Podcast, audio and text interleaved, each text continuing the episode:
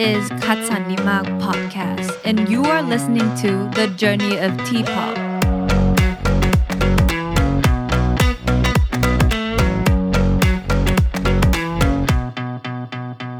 ในช่วงปี 1994 ถึง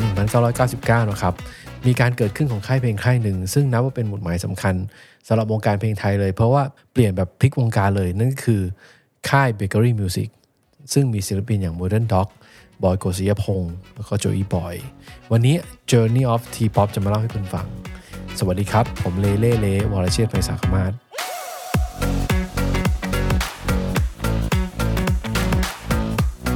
ก็ตอนนี้เราเป็นถึงช่วงเวลาประมาณปี 2537 ถึง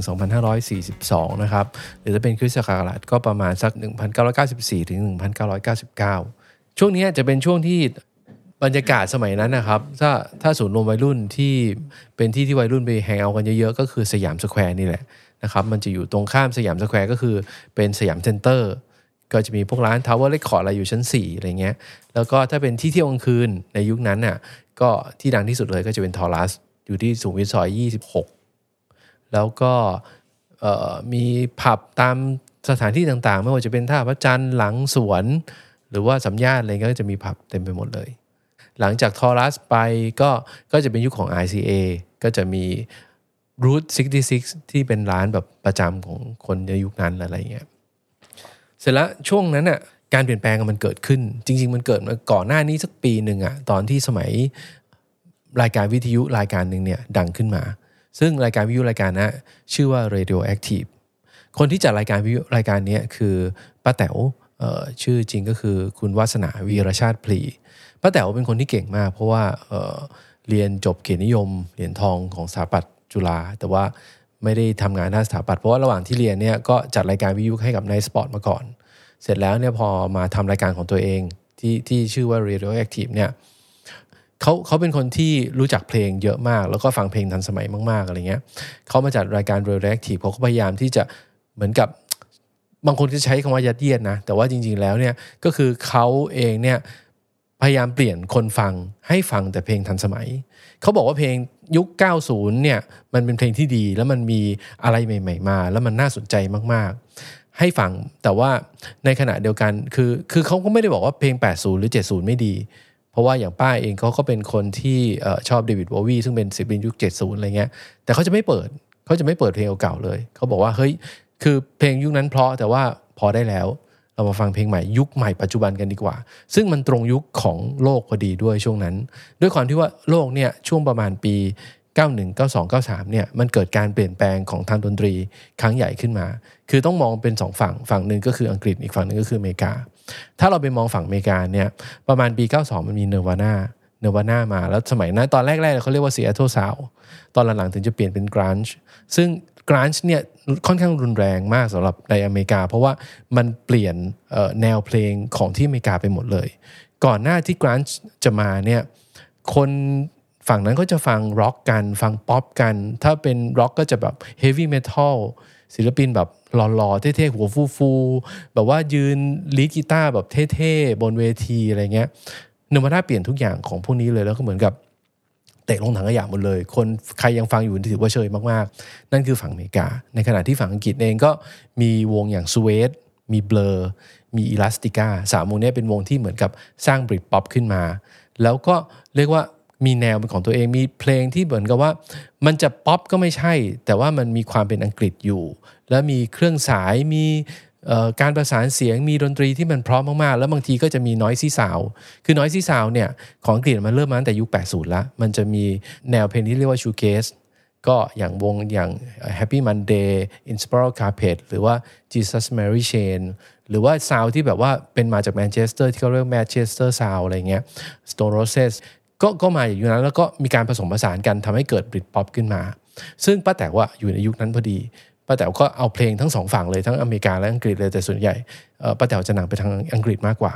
ก็เอาเพลงเนี่ยมาเปิดในรายการ แล้วก็เหมือนกับทำให้คนเนี่ยฟังเนี่ยติดรายการ แล้วความเก่งของป้าก็คือว่าคนฟังแล้วฟังแล้วเราเพลินจริง ๆ แล้วเราก็ติดรายการเขาจริง ๆ อะไรเงี้ยก็เขาจัดรายการประมาณสักสองทุ่มสามทุ่มยาวไปจนถึงตีสอง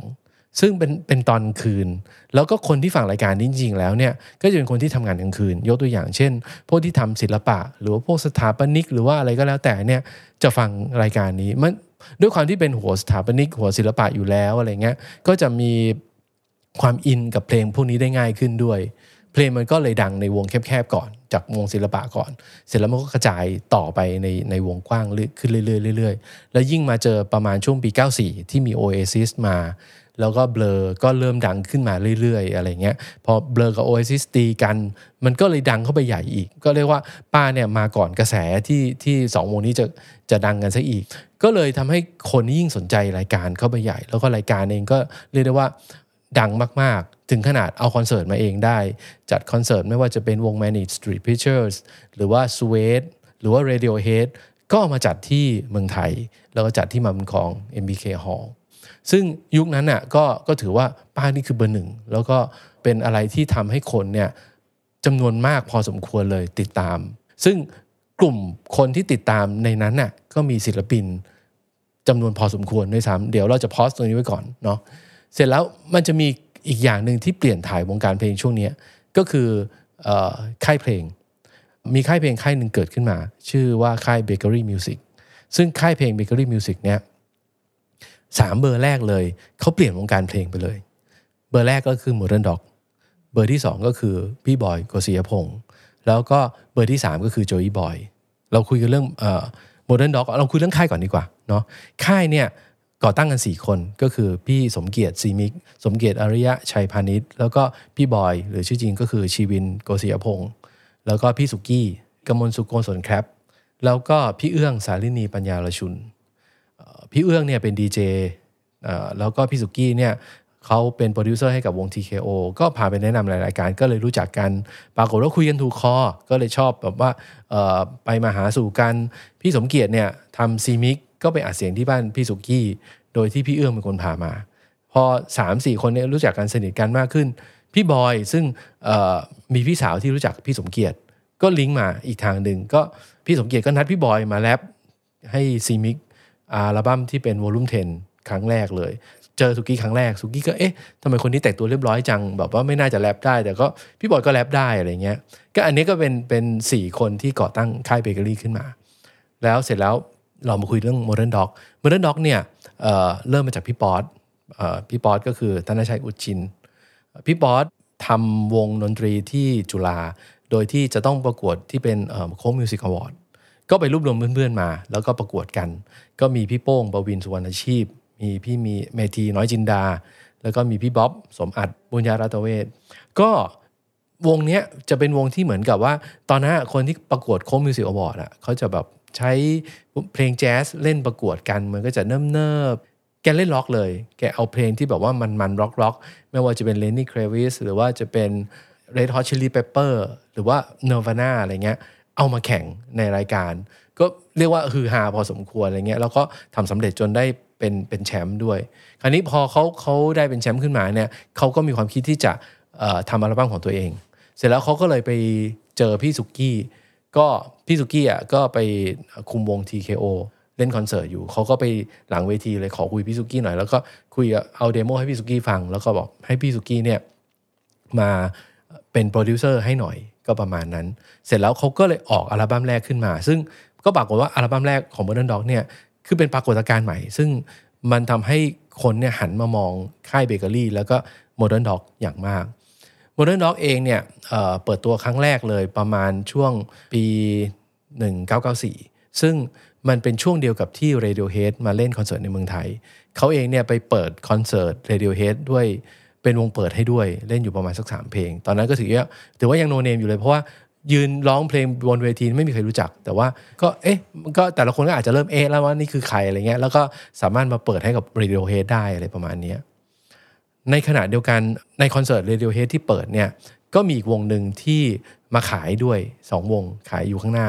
ชื่อว่าวงครับ เดี๋ยวจะคุยเรื่องวงครับให้ฟัง ถามว่าวงมอนด็อกเปลี่ยนวงการเพลงยังไงบ้าง ประการแรกเลยก็คือการทำเพลง คือเนื้อเพลงเนี่ยของมอนด็อกไม่เหมือนคนอื่น คือเนื้อเพลงเขาเนี่ยมันมีมันไม่มันไม่มีจบ คือเพลงส่วนใหญ่สมัยนั้นนะก็คือเวลาทำเพลงมันจะต้องสรุปจบว่าเป็นยังไงอะไรเงี้ยหรือว่าสมมุติว่าเล่าเรื่องราวอะไรสักเรื่องหนึ่งตอนจบต้องเล่าต้องสรุปว่ามันเป็นยังไงอะไรเงี้ยโมโนไม่มีจุดจบโมโนก็คือแค่เล่าให้ฟังเฉยๆยกตัวอย่างเช่นเพลงบุษบาอย่างเงี้ยเออก็วันทั้งวันชอบร้อยมาลัยอะไรเงี้ยแล้วก็ยังไงก็ไม่รู้ก็จบไปแค่นั้นอะไรเงี้ยหรืออย่างเพลงที่เอาตำราเรียนมาทำ มานีมีตาในนามีงูอะไรเงี้ย คนก็เอ๊ะนี่คือเพลงอะไร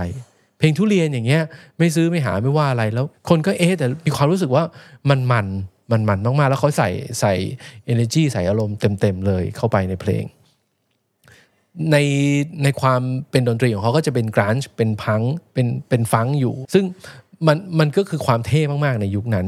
แถมปกอัลบั้มก็จะออกมาแหวกแนวเพราะว่าส่วนใหญ่ถ้าเป็นยุคนั้นอะ ปกอัลบั้มก็จะต้องเป็นหน้าคนเป็นรูปศิลปินอยู่ข้างหน้าอะไรเงี้ยแต่ Modern Dog ไม่ใช่เอาอะไรไม่รู้มาตัดแปะ มีคำว่าเสริมสุขภาพแปะลงไปด้วย จนคนเข้าใจผิดอีกว่าจริง ๆ อัลบั้มนี้ชื่อเสริมสุขภาพ ตอนแรกเขาชื่อชื่ออัลบั้ม Modern Dog นะ แล้วก็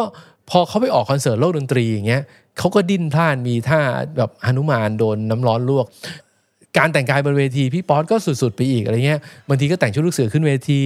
แต่งชุดบัตรหลวง หรือว่าแต่งชุดอะไรก็แล้วแต่ที่แบบ ทุกคนก็จะเอะเต้นเต้นมีหางเครื่องข้างหลังก็ไม่ได้สนใจอะไรเงี้ยพอไปออกรายการก็จะรู้สึกว่าคนก็จะรู้สึกว่าเฮ้ยวงนี้มันเท่ว่ะอัลบั้มแรกของ Modern Dog เนี่ยมาได้อีกอย่างหนึ่งก็คือเรื่องของเพลงด้วย มันมีเพลงจุดจุดจุดก่อน 3 จุดซึ่งแต่งโดยปฐมพรปฐมพร ก็สุกี้ไปขอเพลงจากปฐมพรมาปฐมพรก็ให้มา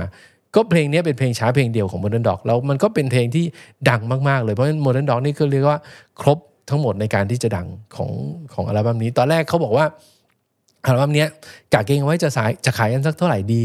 ก็คุยกันว่าสักสามหมื่นก๊อปปี้ก็ได้มั้งอะไรเงี้ยเพราะว่าตอนนั้นมี Sepia อัลบั้มเกลียดตุ๊ดเนี่ยดัง ก็ Sepia ได้สามหมื่นก็น่าจะขายได้สามหมื่นบอกว่าขายจริงเนี่ยก็คือแตะล้านเลย แตะล้านล้านล้านตลับเลย แล้วก็สมัยนั้นอะ่ะเทปม้วนนึงประมาณสัก 80 85 บาท ซีดีแผ่นหนึ่งประมาณ 350 บาท ก็ลองคูณเข้าไปดูว่ามันสักกี่บาทที่เขาได้ตังกัน เสร็จแล้วอัลบั้มที่ 2 เป็น single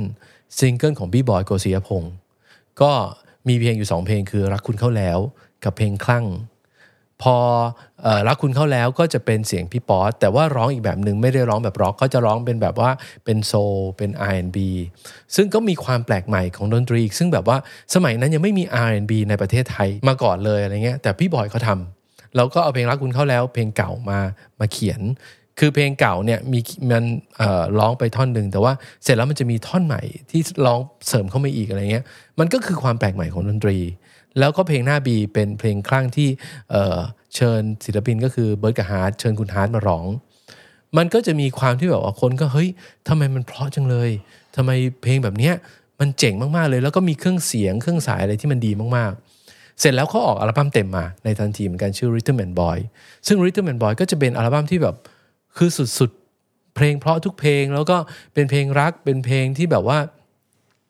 มันให้ความรู้สึกที่ดีให้อารมณ์ที่ดีกับคนฟังอะไรเงี้ยก็เป็นอีกอัลบั้มหนึ่งที่เรียกว่าขายระเบิดเถิดเทิงมาก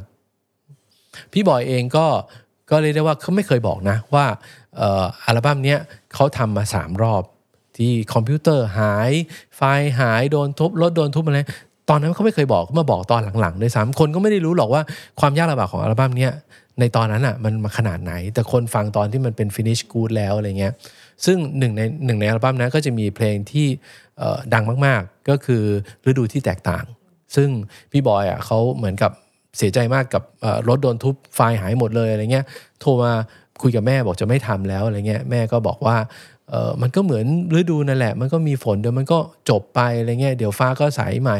เขาก็เอาคำพูดของแม่นะไปเขียนเพลงฤดูที่แตกต่างขึ้นมา แล้วก็เริ่มฮึดแล้วก็ทำอีกรอบหนึ่งแล้วก็จำทำจนสำเร็จจนเราได้ฟังกันทุกวันเนี้ย ก็จะเป็น Rhythm and Boy ซึ่งอัลบั้มนั้นก็จะมีเพลงเพราะๆเยอะแยะไปหมดเลย ไม่ว่าจะเป็นเจ้าหญิง ไม่ว่าจะเป็นจะเก็บเธออยู่ในใจเสมอ มันเป็นอัลบั้มที่เครื่องดนตรีอัดสด แล้วก็อัดเสียงที่เมืองนอก แล้วก็ใช้นักดนตรีที่เรียกได้ว่าเป็นมืออาชีพจากเมืองนอก มีทั้งเครื่องเป่าเครื่องสาย เครื่องดนตรีทุกชิ้นเนี่ยมันมีความไพเราะมาก ๆเลยของมันอยู่ มันก็เลยทำให้คนรู้สึกว่าเฮ้ย เพลงเพราะๆมันต้องเป็นอย่างนี้นี่ว่า ในขณะที่เราต้องบอกว่าเพลงในยุคนั้นอะส่วนใหญ่แล้วเนี่ยจะติด synthesizer ของยุค 80 มา ก็คือพยายามใช้คีย์บอร์ดที่ทำให้เสียงเหมือนทรัมเป็ตมีคีย์บอร์ดที่ทำให้เสียงเหมือนเครื่องเป่านั่นนู่นนี่อะไรเงี้ย แต่พอเจอแบบเนี้ยเออแต่นี่คือแบบเครื่องดนตรีจริง เครื่องดนตรีสด ก็เลยคนรู้สึกว่าเฮ้ยอย่างนี้มันคือของจริงนี่ แล้วมันเพราะกว่ากันเยอะเลย อืมนี่ก็เป็นเบอร์สองของเบเกอรี่ แล้วเสร็จแล้วก็มีเบอร์สามต่อมาอีกเบอร์สามก็คือโจอี้บอยซึ่งรู้จักกันกับพี่บอยน้องชายของพี่บอยโกศิยพงศ์เนี่ยเป็นเพื่อนโจอี้บอยก็รู้จักกันก็ชวนกันมาทำเพลง อัลบั้มแรกของโจอี้บอยอภิสิทธิ์โอภาสเอี่ยมลิขิตก็คือชื่อว่าอัลบั้มโจอี้บอยแล้วก็เขาอะร้องเพลงได้รัวมากเร็วมาก มีจังหวะสนุกสนุกแบบดีมาก ๆ เลยอะไรเงี้ยซึ่งทำให้คนรู้สึกว่าเฮ้ย มันเจ๋งมาก ๆ เลย ร้องตามไม่ทันอะไรเงี้ยมีเพลงอย่างเอโพดเอโพดคืออะไรก็ไม่รู้อะไรเงี้ยเอโพดเซเลนาปดแต่ว่ามันมันเจ๋งมาก ๆ คือต้องบอกว่าโจอี้บอยเป็น entertainer เขารู้จังหวะคน เขารู้ว่าคนชอบจังหวะไหน คนไม่ได้ชอบแบบแรปรัวๆจนไปจนเต้นไม่ได้หรือว่าอะไรเงี้ยโจอี้บอยเป็นคนที่เข้าใจคนฟัง เพราะฉะนั้นเขาก็จับจังหวะได้ถูกคนฟังต้องการแบบนี้ แล้วจังหวะที่เขาจะปล่อยของไม่ว่าจะแรปเร็วๆหรือว่าร้องด้วยสไตล์ที่มันแปลกของเขาเองเนี่ย เขาก็ร้องออกมาได้ แล้วก็ทำได้ดีด้วย จริงๆโจอี้บอยเนี่ยเคยเคยแรปให้ทีมนี้มาก่อนอยู่แล้ว ตอนนั้นที่สมเกียรติทำเพลงชื่อตาอินกับตานาเขามาร้องให้ทีหนึ่งละซึ่งจริงๆก็เลยทำให้คนเนี่ยมองค่ายเบเกอรี่เนี่ยไม่เหมือนค่ายที่มีอยู่ในปัจจุบัน เขาก็เลยมองว่าค่ายเนี้ยทำเพลงไม่เหมือนคนอื่น แล้วเบเกอรี่ก็ทำอย่างนั้นจริง ๆ เพราะว่าต่อจากต่อจากเนี้ยเบอร์สามเบอร์สี่ก็เป็นคนที่เรียกว่าแปลกลงไปอีก ยกตัวอย่างเช่นออนารี ออนารีจุฬารัตน์เนี่ยเขาออก EP แรกมาชื่อ Natural High ซึ่งเขาก็มีความเป็นกรานช์และกรานช์แบบผู้หญิงอะอะไรเงี้ย มีเพลงแล้วเธอมีอดทนรอฉันอะไรเงี้ย ก็มีความแตกต่างมากกับดนตรีในสมัยนั้น หรืออย่างโป้โยคีเพย์บอยอัลบั้มแรกของโป้เนี่ย ก็จะมีความเป็นแบบไซคิเดลิกล็อกเป็นร็อกเจ็ดศูนย์ที่แบบเบสหนึบกลองแบบตีแบบดิบมาก ๆ อะไรเงี้ย แล้วก็เสียงโป้นี่ก็คือแบบ มันมัน wow เลยอะไรเงี้ย เพลงแต่ละเพลงก็แปลกๆทั้งนั้นเลยมีทางแยกมีพระจันทร์วันนี้ Amazing Radio คือคือมันเป็นอะไรที่แปลกใหม่มากๆโป้นี่ก็เคยเป็นเบสให้อรอรีย์มาก่อนด้วยก่อนที่จะมาออกอัลบั้มหรืออย่างมีธีร์ ไชยเดชก็จะเป็น folk เสียงนุ่มๆ แตกต่างอีกเนาะหรืออย่าง Soul After Six Soul After Six ก็เอ่อตอนนั้นก็จะมีนรงฤทธิ์กับวิศรุเทพสุวรรณเภสัช แล้วก็บิ๊กสรุตวง Soul After Six เนี่ยจะเป็นวงที่เน้นเครื่องเป่าเป็นหลักเลย แล้วก็มีความแบบเป็น soul แบบมาก ๆเลย ซึ่งก็มีเพลงรักแล้วมีก้อนหินละเมอ ก็จะเป็นอะไรที่แบบว่า คือมันมันไม่มีใครทำจริง ๆ ในยุคนั้น วงอีกวงหนึ่งที่มาแล้วก็ได้ตั้งแต่ยุคได้ได้แต่ชุดแรกเลยก็คือวงพอสวงพอสเนี่ยเป็นนักดนตรีที่เรียกได้ว่าไปประกวดแล้วก็ได้รางวัลมาตลอด เขาเป็นนักดนตรีของเขาเป็นนักศึกษา ภาคดุริยางคศาสตร์ของมหาลัยศรีนครินทร์วิโรธประสานมิตรด้วย แล้วก็มีด้วยกัน 4 คน มีโจอามาริน เหลืองบริบูรณ์ มีนอนรเทพมาแสง มีเอพลกิจวิริยานุภาพ แล้วก็มีบอสนิรุตเดชบุญ ก็ตอนนั้น Pause อัลบั้มแรกมาก็มีเพลงที่ว่าง ซึ่งโซโล่กีตาร์ได้สวยมาก ๆ อะไรเงี้ย คนก็เลยแบบฮือฮา แล้วก็รู้สึกว่าเฮ้ยมันเจ๋งมาก ๆ เลย เนื้อเพลงของ Pause เพลงที่ว่างเนี่ยมันมีความเป็นปรัชญามากๆ เพราะว่ามันเขาบอกว่าความรักของคนสองคนเนี่ยแบ่งที่ว่างตรงกลางไว้นิดหนึ่งแล้วมันจะทำให้รักเนี่ยมันโอเค ซึ่งมันทำให้คนรู้สึกว่าเออจริงว่ะมันจะต้องเป็นอย่างนี้ มันคือการสอนความรักอย่างหนึ่งเหมือนกัน ซึ่งวงพอสเนี่ยก็ออกอัลบั้มกับเบเกอรี่ประมาณสักสามอัลบั้มก่อนที่โจวงพอสจะเสียชีวิตประมาณสักปี 2002 แล้วก็พวกเขากว่าจะแบบกลับมารวมตัวกันอีกทีแล้วก็มีร้องคนใหม่นี่ก็หลังจากนั้นตั้งเกือบ 10 ปี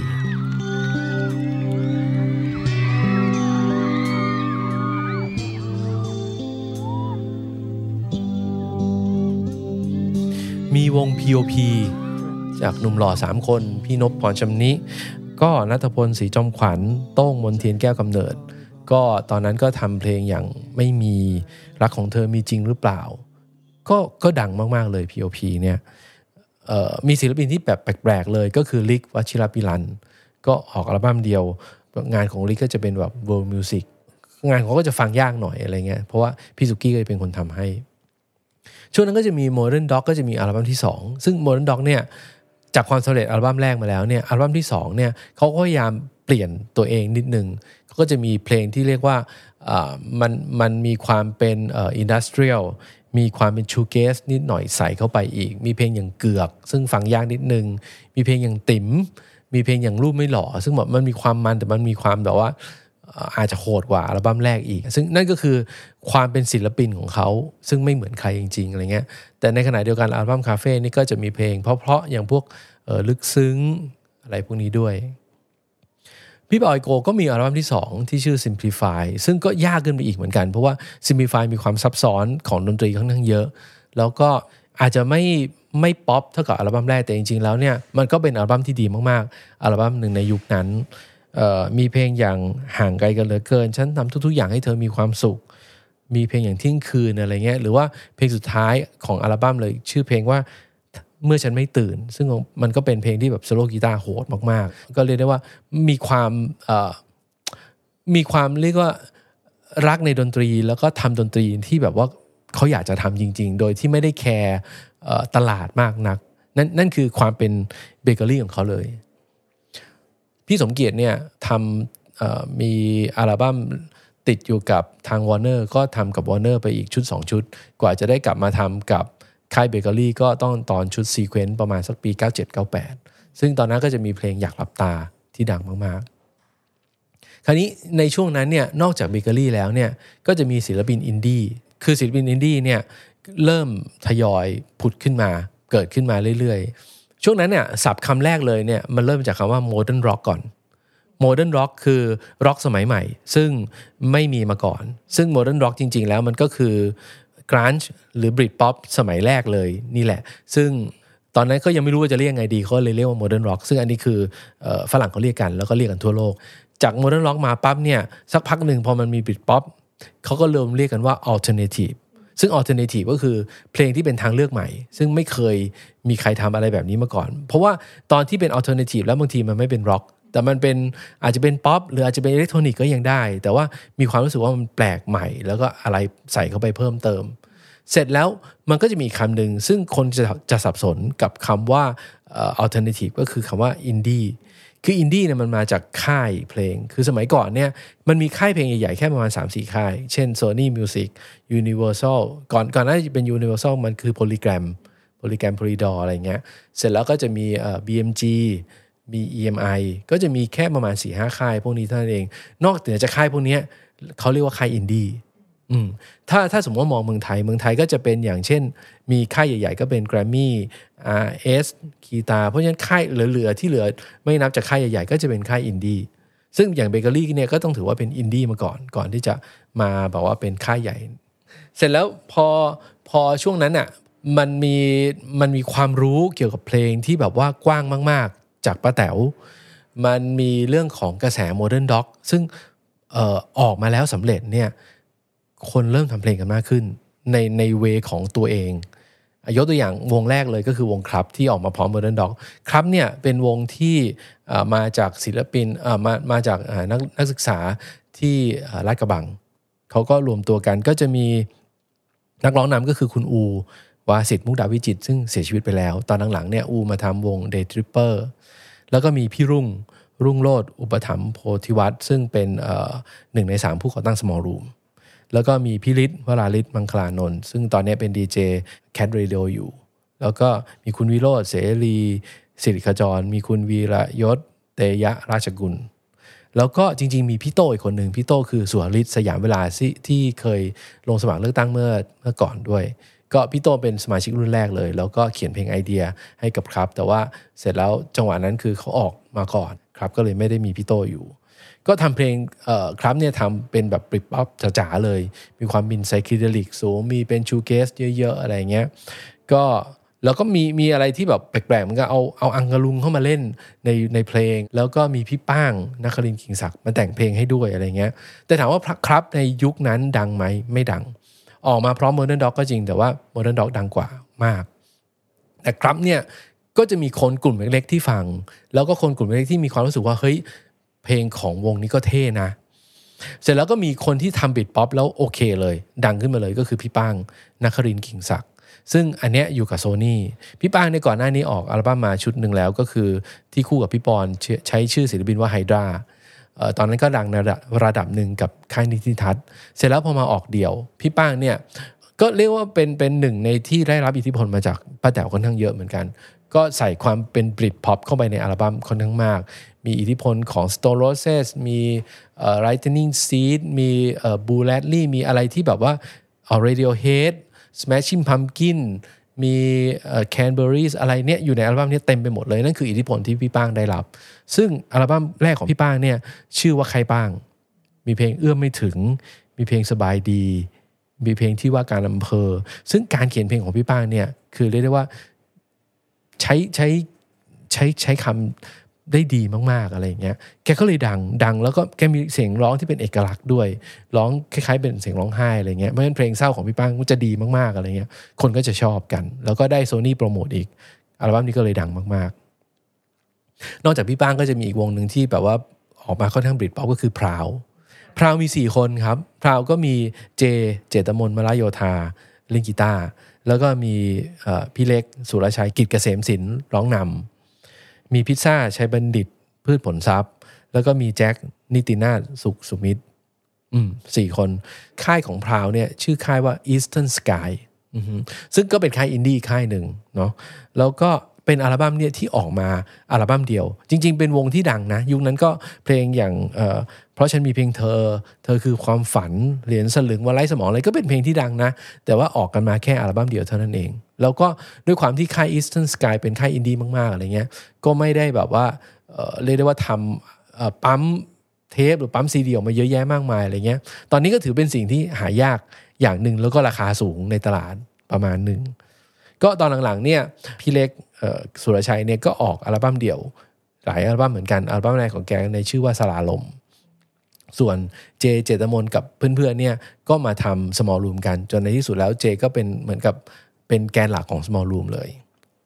อีกวงหนึ่งที่น่าสนใจในช่วงนั้นก็คือสี่เต่าเธอสี่เต่าเธอเนี่ยก็นักร้องนำก็คือคุณคงเดชจาตุรันรัศมี ซึ่งปัจจุบันเนี่ยตอนเนี้ยเป็นเหมือนกับพ่วงกับหนังอินดี้ ก็หลังจากที่ทำสี่ต่อเธอมาก็กำกับหนังเยอะมาก แล้วก็หนังดีๆอย่างนั้นเลยเวงสี่ต่อเธอก็จะมีคุณสลิดพร เมตาจิต คุณอภิเชษกัมพูนายุทธยา คุณกีรเดชเกตกินทะ แล้วก็คุณกิติกรสูง ก็วงนี้ก็จะเเรียกได้ว่ามีความกวนนิดๆมีความเป็นบิดป๊อปแหละ แต่ว่าเนื้อเพลงจะออกกวนนิดๆเหมือนชื่อชื่อวงก็จะกวนหน่อยๆอยู่แล้วสี่ต่าเธอ มีเพลงอย่างอวกาศ มีเธอเธอเธอมีเธอน่ารัก ชุดแรกก็ก็ออกมาก็ถือว่าก็ใช้ได้ ก็เรียกว่าออยอดขายก็ไม่ไม่ได้แย่อะไรในชุกในยุคนั้น ก็เขาออกมาประมาณสัก 2 อัลบั้มอัลบั้มที่ 3 เนี่ย ก็จะเป็นยุคประมาณสักปี 2000 อันนะไปออก Small Room แล้วก็หลังจากนั้นก็มีอีกอัลบั้มหนึ่งก็รวมๆ แค่ 4 อัลบั้มเท่านั้นเองอะเสร็จแล้วก็จะมี Eastern Sky มีอีมีอีกวงหนึ่ง ซึ่งเเป็นวงที่ปัจจุบันดังมากก็คือวง Paradox วง Paradox เนี่ยอัลบั้มแรกกับ Eastern Sky เนี่ยชื่อชุดว่า Lunatic Planet แล้วมีความแบบเรียกว่าประหลาดมากๆเลยคือหน้าปกเป็นแบบเป็นเอเลี่ยน 3 ตัวอะไรอย่างเงี้ยแล้วก็คือเนื้อเพลงของ Paradox ก็ก็เรียกว่าประหลาดตั้งแต่ตั้งแต่อัลบั้มแรกเลย มีถ้าเปิดเนื้อเพลงมาจะกลายเป็นสูตรอาหารเลย แกงเผ็ดเป็ดย่าง แต่สามารถเอาเอาสูตรอาหารทั้งหมดเนี่ยร้องเป็นร้องเป็นเพลงได้อะไรเงี้ยมีเพลงที่แบบกวนมากๆเสือใบอะไรเงี้ยหรือว่า เพลงไก่อะไรเงี้ยก็ก็เป็นอัลบั้มที่เรียกได้ว่าออกมาขายไม่ได้ ตอนนั้นคือคนอาจจะยังรู้สึกว่าไม่รับรู้สึกว่ามันแปลกไป ทั้งสามคน ตอนนั้นก็ทำผมแบบมีเหมือนกับเป็นจุกอยู่ตรงกลาง เหมือนเป็นมนุษย์อวกาศ มีความแปลกแบบ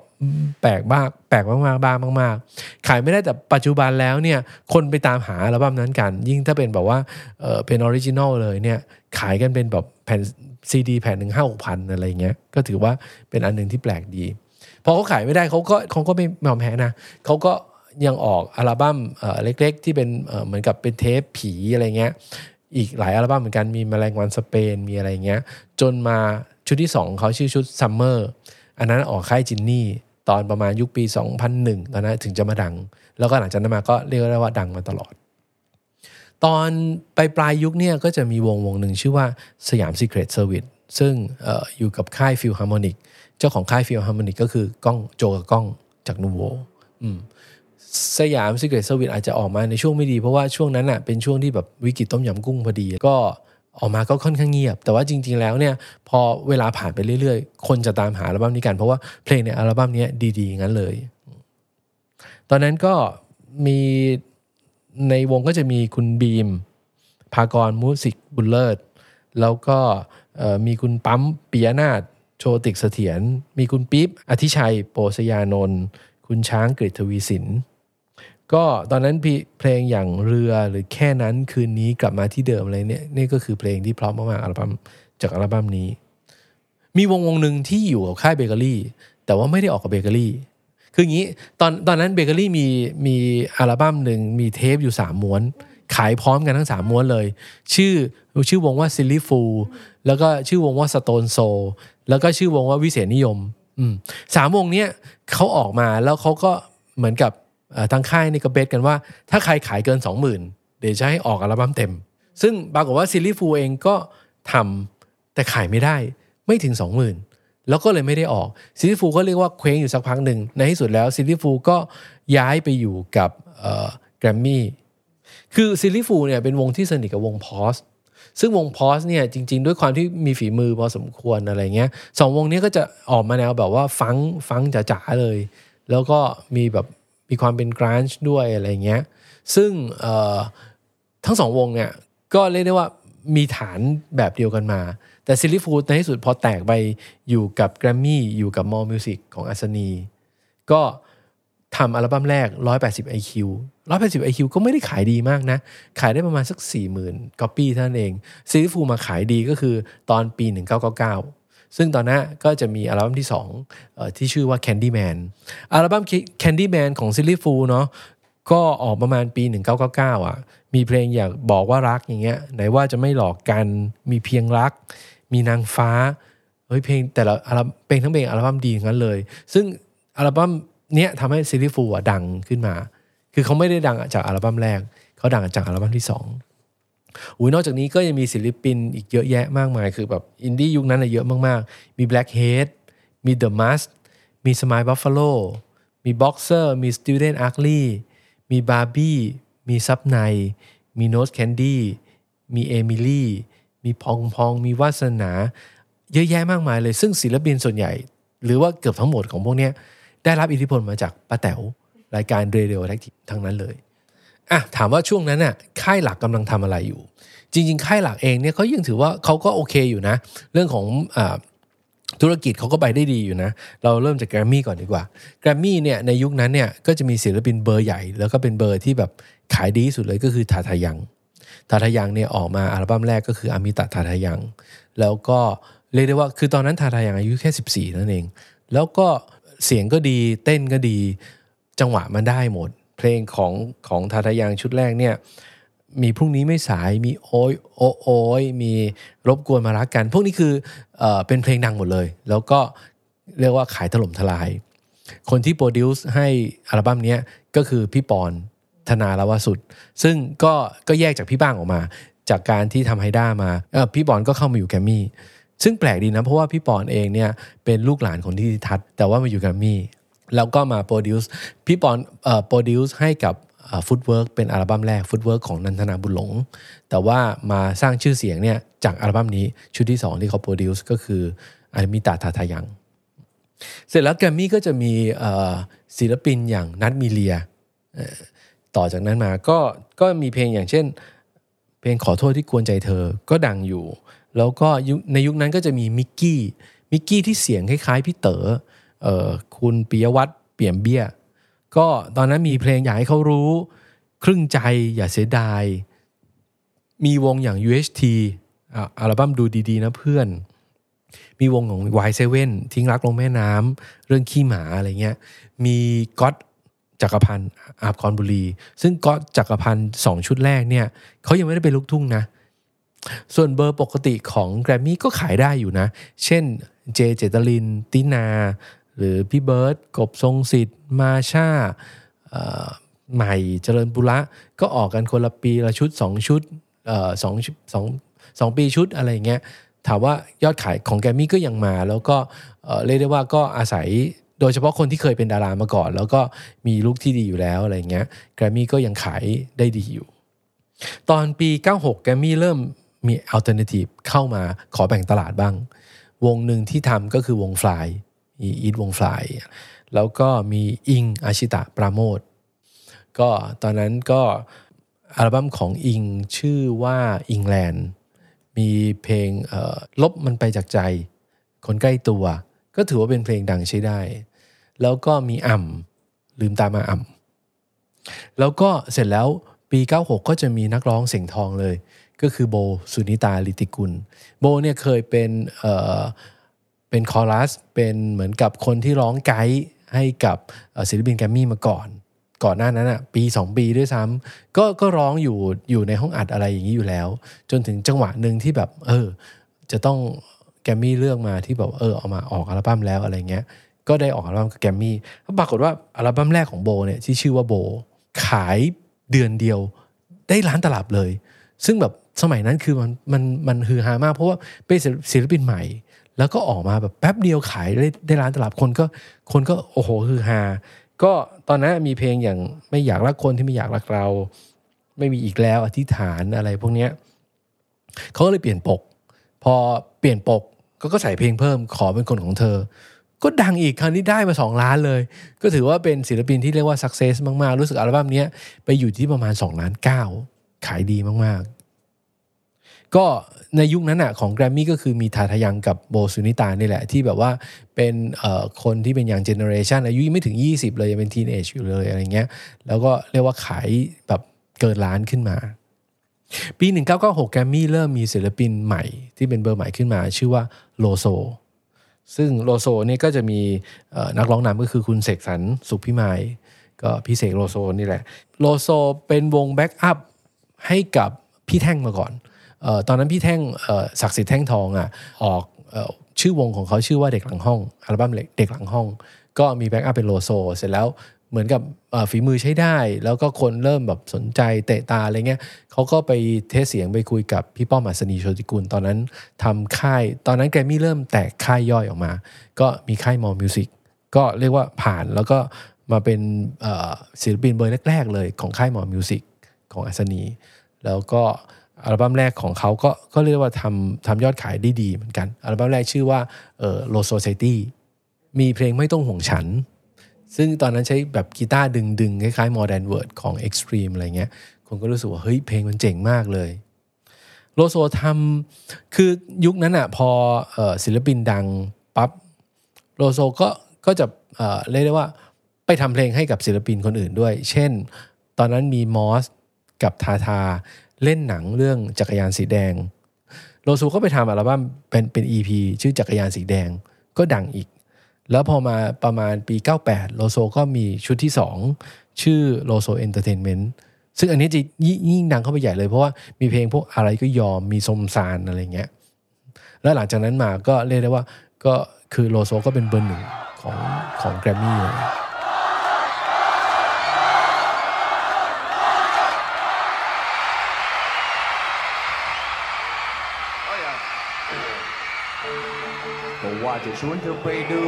ช่วงประมาณปี 97-98 เนี่ย มีเรื่องของการย้ายค่ายที่ฮือฮามากอยู่คนหนึ่ง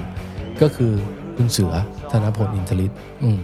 คือต้องบอกว่าแกรมมี่กับ RS นี่คือเอเหมือนกับเบอร์หนึ่งเบอร์สองที่แข่งกันมาตลอดอะไรเงี้ย แล้วพี่เสือเองเนี่ยก็อยู่กับ RS มาตั้งแต่ตั้งแต่อ้อนแต่ออกแล้วว่างันได้ แล้วก็ทำอัลบั้มหนึ่งกับ RS แล้วก็เป็นโปรดิวเซอร์ให้กับศิลปินหลาย ๆ คน เขียนเพลงเยอะมากให้กับ RS ออยู่ๆวันหนึ่งก็เหมือนกับย้ายย้ายมาอยู่แกรมมี่แล้วก็ออกอัลบั้มกับแกรมมี่ตั้งแต่นั้นเป็นต้นมา ก็มีเพลงเออเช่นอะไรนะดูโง่ๆก็ดังนะ ตอนนั้นแกรมมี่มีศิลปินคนหนึ่งก็คือสุเมธ and the ปัง คุณสุเมธองอาจกับปังประกาศิษฐ์โบสุวรรณก็คุณสุเมธนี่เขาเป็นเหมือนกับแข่งประกวด เพลงมาก่อนของแกรมมี่อะไรสักอย่างหนึ่งแล้วก็ชนะเลิศก็ได้มาออกกัน ก็ตอนนั้นเอ่อตอนนั้นมันมีค่ายย่อยของแกรมมี่ค่ายใหม่ ชื่อค่ายว่าจินนี่จินนี่เรคคอร์ดก็คนที่ก่อตั้งค่ายก็คือคุณวิเชียนเลิกไปสารหรือคุณนิก ซึ่งค่ายจินนี่เนี่ยตอนนั้นยังยังเหมือนกับยังไม่รู้จะเอาใครมาเป็นศิลปินหรือว่าอะไรเงี้ยก็ลองผิดลองถูกก็เริ่มจากสุเมธแอดปังก่อนเลย ก็ถือว่าสักเซสซึ่งตอนหลังๆจินนี่จะกลายเป็นแบบว่าเป็นเป็นค่ายร็อกเป็นหลัก พวกนั้นพวกนั้นก็คือแกรมมี่ในยุค 94ถึง99 โดยประมาณ มาข้ามมาฝั่ง RS บ้างดีกว่า RS ในช่วงนี้สิ่งที่ RS ทำคือ RS เลือกแต่เด็กเด็กเลยคือไม่เกิน 20 อาจจะเป็นเพราะว่ามันมีตัวอย่างที่ success กัน คือตอนนั้นเนี่ยอย่างที่บอกมันไม่ใช่ success แค่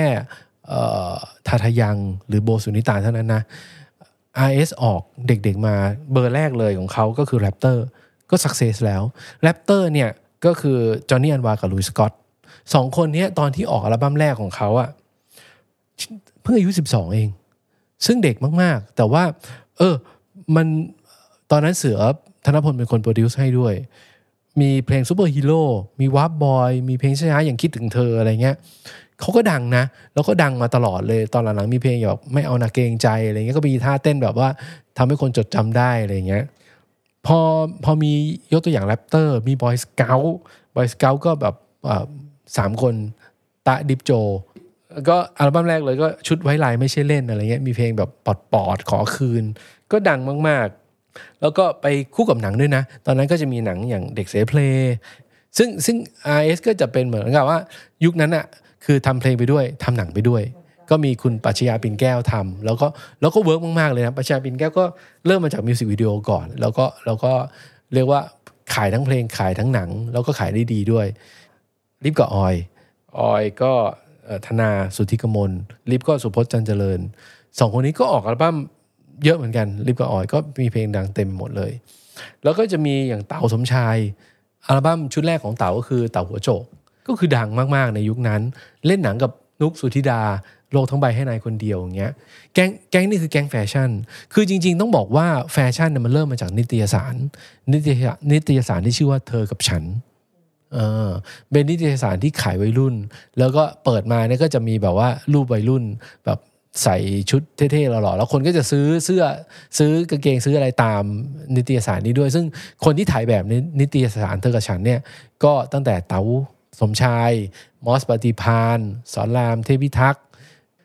ก็นุกสุธิดาก็เล่นหนังกับเต๋าสมชายเข็มกัด ก็ตอนนั้นหนังเรื่องโลกทั้งใบให้นายคนเดียวก็ดังมากๆเลย นุกก็มาออกอัลบั้มชื่ออชื่อว่านุก แล้วก็มีเพลงดังอย่างเช่นถอนสายบัว ศิลปิน RS ก็จะมีอย่างเจมเรืองศักดิ์ร้อยชูศักดิ์ก็มีอัลบั้มชุดแรกแบบได้เวลาเจม ก็มีเพลงคนแรกอะไรเงี้ย แล้วก็ของ เจมส์เนี่ยที่ดังมากก็ชุดที่ 3 Silent Love นี่ขายเป็นล้านตลับเลย ก็มีเพลงดังที่แบบเศร้าๆหน่อยชื่อว่าไม่อาจเปลี่ยนใจอะไรเงี้ยแล้วก็มีหล่อลอยคนหนึ่งโดมประกรณ์ลำโดมประกรณ์ลำก็มีเพลงสมมุติ แล้วก็มี Dangerous Dome ชุดที่ 2 แล้วพอชุดที่ 3 ก็มี Question ชุดที่ 3 ก็จะเริ่มแบบออกมาแบบมีมีความเป็นตัวของตัวเองมากๆแล้วคงเดชมาช่วยแต่งให้ แล้วก็มีดังพันกร ดังพันกรนี่ก็ออกมาชุดแรกก็ดังเลยนะ ดังพันกรบุญญจินดา ชุดแรกชื่อว่าดัง ชื่อชื่ออัลบั้มว่าดัง มีเพลงอย่างท้องไม่รับไม่เอาคืนอะไรเงี้ย อ๋อ มีคนหนึ่งอนันต์อันวา อนันต์อันวานี่ก็เป็นน้องของจอห์นนี่อันวา ตอนอนันต์อันวาออกชุดแรกเนี่ย ก็เพิ่งจะอายุ 13เท่านั้นเอง อนันต์อันวาก็มีเพลงอย่างดิงดอง มีแบบไปโรงเรียนสาย อะไรอย่างเงี้ย แล้วก็พอชุดที่สองมีเพลงตะลึงตะลึงตะลึงตึงตึงตึงตึงก็แบบคือเพลงเขามันป๊อปอะ แล้วก็มันฟังง่ายมันมันมีท่าเต้นอะไรประมาณนี้มันติดหูซีเบนไอเอสมีอีกเยอะมาก ๆ เลยอย่างแซนแบงค์ที่เป็นพี่ชายของกอล์ฟไมค์มีบาซู มีเจอาวอยมีปุ๊กกี้มีรัฟฟี่แนนซี่ก็จะเป็นเพลงในยุคนั้นหมดเลย ซึ่งซึ่งเหมือนกับว่าออพอ RS ทำเพลงพวกนี้มันก็จะไปเข้ากับ สถานบันเทิง อย่างเช่นรูซิกซิกอะไรเงี้ยได้เป็นอย่างดีเลยใน RCA มาคุยกันเรื่องของสื่อบ้างดีกว่าคลื่นวิทยุช่วงนั้นน่ะที่แรงที่สุดเลยก็น่าจะเป็น Hot Wave Hot Wave เนี่ยคนที่ทำก็คือป๋าเต็ดยุทธนาบุญอ้อม ซึ่ง Hot Wave เนี่ยขึ้นกับ A-Time A-Time ของอพี่ฉอดสายทิพย์มนตรีกุลนายุทธยา ก็ Hot Wave นี่ก็จะมีความแบบคือแบบว่าวัยรุ่นหน่อยๆ มีความแบบว่า ร็อกนิดๆบ้างหน่อยๆอะไรเงี้ยตรงข้ามกับอีกคลื่นหนึ่งก็คือGreen Wave Green Wave ก็จะเป็นแบบว่าเป็นแบบ easy smooth smooth อะไรเงี้ยซึ่ง Green Wave ก็ของ A-Time เหมือนกัน แล้วก็ Hot Wave ก็จะมีประเภทประกวดดนตรี ประกวดแบบว่าเออวงดนตรี แล้วก็คนที่ชนะเลิศ Hot Wave ปีแรกเลย ก็คือวงละอ่อน ซึ่งวงละอ่อนเนี่ยต่อมาก็จะกลายเป็นบอดี้สแลมแล้วก็ถ้าไปมองทางทางทีวีบ้าง ทีวีเนี่ยก็จะมีเอ่อ Channel V Thailand ในยุคนั้น ซึ่ง Channel V Thailand เนี่ยออกอากาศกับเคเบิลทีวีเคเบิลทีวีที่ชื่อว่า UTV เสร็จแล้ว UTV เนี่ยควบรวมกับ IBC ก็เลยกลายเป็น UBC เออก็จะเป็นเคเบิลทีวี UBC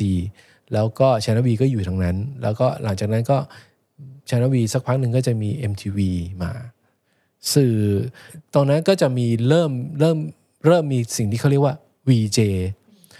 ซึ่งก่อนหน้านี้ดีเจก็คือดิสจ็อกกี้ที่แบบเปิดวิทยุ แต่ว่า VJ ก็คือเป็นเหมือนกับมิวสิกวิดีโอที่ที่คอยแนะนำเพลงจากทางทีวีอะไรเงี้ย VJ ดังๆ ก็ VJ จ๋า VJ วุ้นเส้น VJ ลูกเกดแล้วก็ถ้าเป็นสื่อสิ่งพิมพ์ ก็จะมีนิตยสารเพลงเยอะแยะไปหมดเลยช่วงนั้น ก็มี Generation Terrorist ของคุณซีดมี Music Express มี Crossroad ของคุณอนุสรแล้วก็มีอย่างเช่นบันเทิงคดีของคุณมโนดแล้วก็มีที่คลับอะไรพวกนี้เป็นนิตยสารที่แบบออกมาก็ก็เจาะเรื่องเพลงเป็นหลักเลย หรือแม้แต่ไทยรัฐก็จะมีคอลัมน์แบบพิเศษ มีซูมซอกแซก มีแบบให้ศิลปินมาเยือนแท่นพิมพ์ไทยรัฐแต่ละวันจะต้องแบบมีคนมามามาดูแท่นพิมพ์เขาอะไรเงี้ยช่วงนั้นอะเทปก็ขายดีมากซีดีก็ขายดีมากเหมือนกัน แล้วก็ร้านร้านที่ขายทั้งเทปทั้งซีดีเนี่ยก็เยอะมากๆเลย ยกตัวอย่างเช่นที่สยามเซ็นเตอร์ก็จะมี Tower Record อยู่ชั้น 4 แล้วพอเปิดสักพักหนึ่งก็ไปเปิดที่เซ็นทรัลเวิลด์ตอนนั้นยังเรียกว่า World Trade Center อยู่ ก็เปิดที่เซ็นทรัลเวิลด์เสร็จแล้วก็จะมีไปเซ็นทรัลปิ่นเกล้า แล้วก็มีไปพัทยาด้วยอะไรเงี้ยจนกระทั่ง Tower Record จนจบไปแล้วก็จะกลายเป็น CD Warehouse แล้วก็เราก็เลิกไปในที่สุด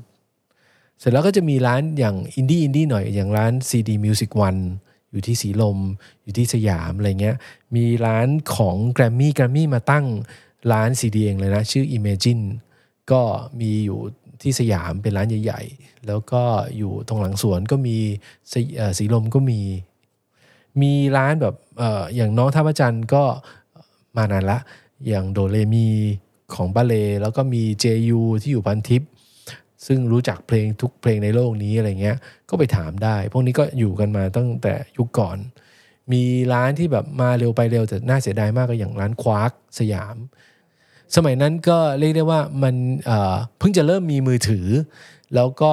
คนเนี่ยถ้าจะเสพ เพลงเนี่ยก็จะต้องซื้อไอเทมไปฟังที่บ้านอย่างเดียว หรือไม่ก็ไปฟังวิทยุ ซึ่งเราก็ไม่รู้ว่าจะเปิดเพลงที่เราชอบเมื่อไหร่ หรือว่าถ้าเจออัลบั้มที่ออกเนี่ยเราก็ไม่รู้อีกเห็นแค่หน้าปก ก็ไม่รู้ว่าเพราะไม่เพราะอะไรเงี้ยต้องอาศัยให้กับคนขายเป็นคนบอก หรือไม่บางทีก็ต้องไปหาจุดฟัง ซึ่งอย่าง Tower Record เนี่ยเขาก็จะมีจุด station อยู่ข้างหน้าเลย มีหูฟังให้เราไปลองฟังกดกดฟังได้อะไรเงี้ยโดยเฉพาะอัลบั้มใหม่ที่ออกมา แล้วก็ศิลปินที่แบบว่ามาเล่นคอนเสิร์ต ไม่ว่าจะเป็น Suede Manic Street Preachers Ash หรือว่าอะไรเงี้ยก็ต้องมาแจกลายเซ็นที่ร้าน Tower Record ผ่านมาจนถึงประมาณช่วงปี 97-98 ก็จะเจอวิกฤตต้มยำกุ้ง ซึ่งเรียกได้ว่าวิกฤตต้มยำกุ้งเนี่ยคือ ประเทศไทยมันก็เศรษฐกิจมันพังไปเลยเหมือนกัน มันก็มีผลกระทบกับค่ายเพลงเยอะแยะมากมายเหมือนกัน อย่างอย่างค่ายเบเกอรี่เองเนี่ยก็เรียกว่าแทบเอาตัวไม่รอด จนในที่สุดเนี่ยเบเกอรี่ต้องใช้วิธีเหมือนกับออกค่ายย่อยที่เป็นโดโจ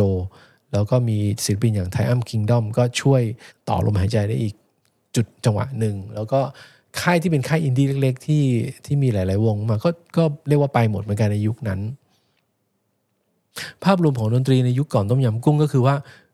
ศิลปินทำเพลงกันเยอะมาก มีการแข่งขันกันเยอะมาก แต่ว่าช่วงนั้นเป็นช่วงที่เรียกได้ว่าคุณภาพเพลงเนี่ยมา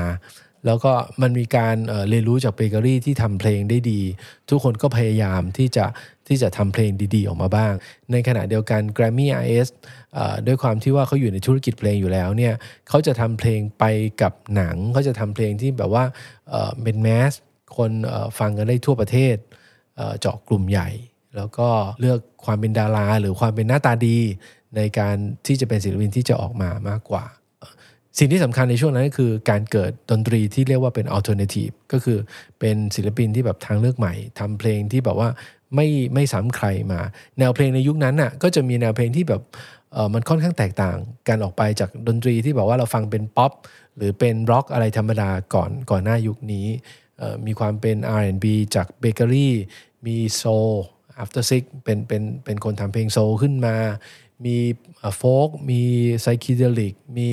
Britpop จ๋าๆ ในยุคนั้นค่อนข้างเยอะ แล้วก็มีวงแปลกๆ ใหม่ๆ เกิดขึ้นมาเยอะพอสมควรเลยในยุคนั้น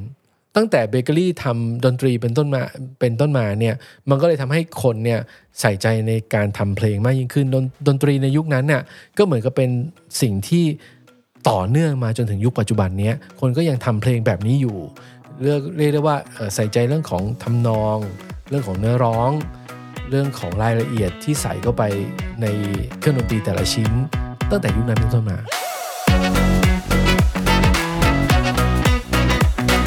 ติดตามพอดแคสต์ The Journey of T-pop ได้ทาง YouTube คัดสรรดีมาก Records และพอดแคสต์ player ทุกแพลตฟอร์ม รอยากจะฟังอัลบั้มประมาณช่วงปี 1994 ถึง 1999 เนี่ย เดี๋ยวจะมีอัลบั้มแนะนำให้ฟัง 94 นะครับ ก็มีอัลบั้มอย่าง Rhythm and Boyd ของบอยโกศิยพงศ์มีอัลบั้มวิวของ Crub มีอัลบั้ม Modern Dog ของ Modern Dog แล้วก็มีอัลบั้ม Joey Boy ของ Joey Boy ถ้าเป็น 1995 ก็จะมีพราวของพราว มีรวมฮิตปีทองของสี่เต่าเธอ แล้วก็มีอมิตาทาทายังของทาทายัง ถ้าเป็นปี 96 แนะนำจะให้ ลองไปฟังโยคีเพลย์บอยชุดแรกดู ชื่อว่าโยคีเพลย์บอยแล้วก็มี Soul After Six ที่ชื่อว่า Soul After Six เหมือนกัน มีในทัศนะของข้าพเจ้าของคุณมาโนช พุฒตาล มีละอองฟองอัลบั้มแรกของละอองฟอง ชื่อว่าละอองฟอง มีลูนาติกแพลเน็ตของ Paradox มีโบของโบสุนิตาลิติคุณ แล้วก็มีหยาสัญญาของทารินีทิวารี ถ้าเป็นปี 97 ก็จะมีคาเฟ่ของ Modern Dog มี Street Funk Rollers ของ Street Funk Rollers มี Friday I'm in Love ของวง Friday แล้วก็มี Full Flavor ของ Blackhead ถ้าเป็นปี 1998 ก็จะมีสยาม Secret Service ชื่ออัลบั้ม SSS มีโลโซ Entertainment ของโลโซ มี IQ 180 ของ Silly Fools มีสุเมธ and the ปั๋งของสุเมธ and the ปั๋ง แล้วก็มีคาตาร็อกของแมวจิรศักดิ์ ปานพุ่ม ถ้าเป็นช่วงปี 1999 ก็จะมีปฐมของริค วชิรปิลันธิ์ มี Mild ของ Pause มี Candyman ของ Silly Fools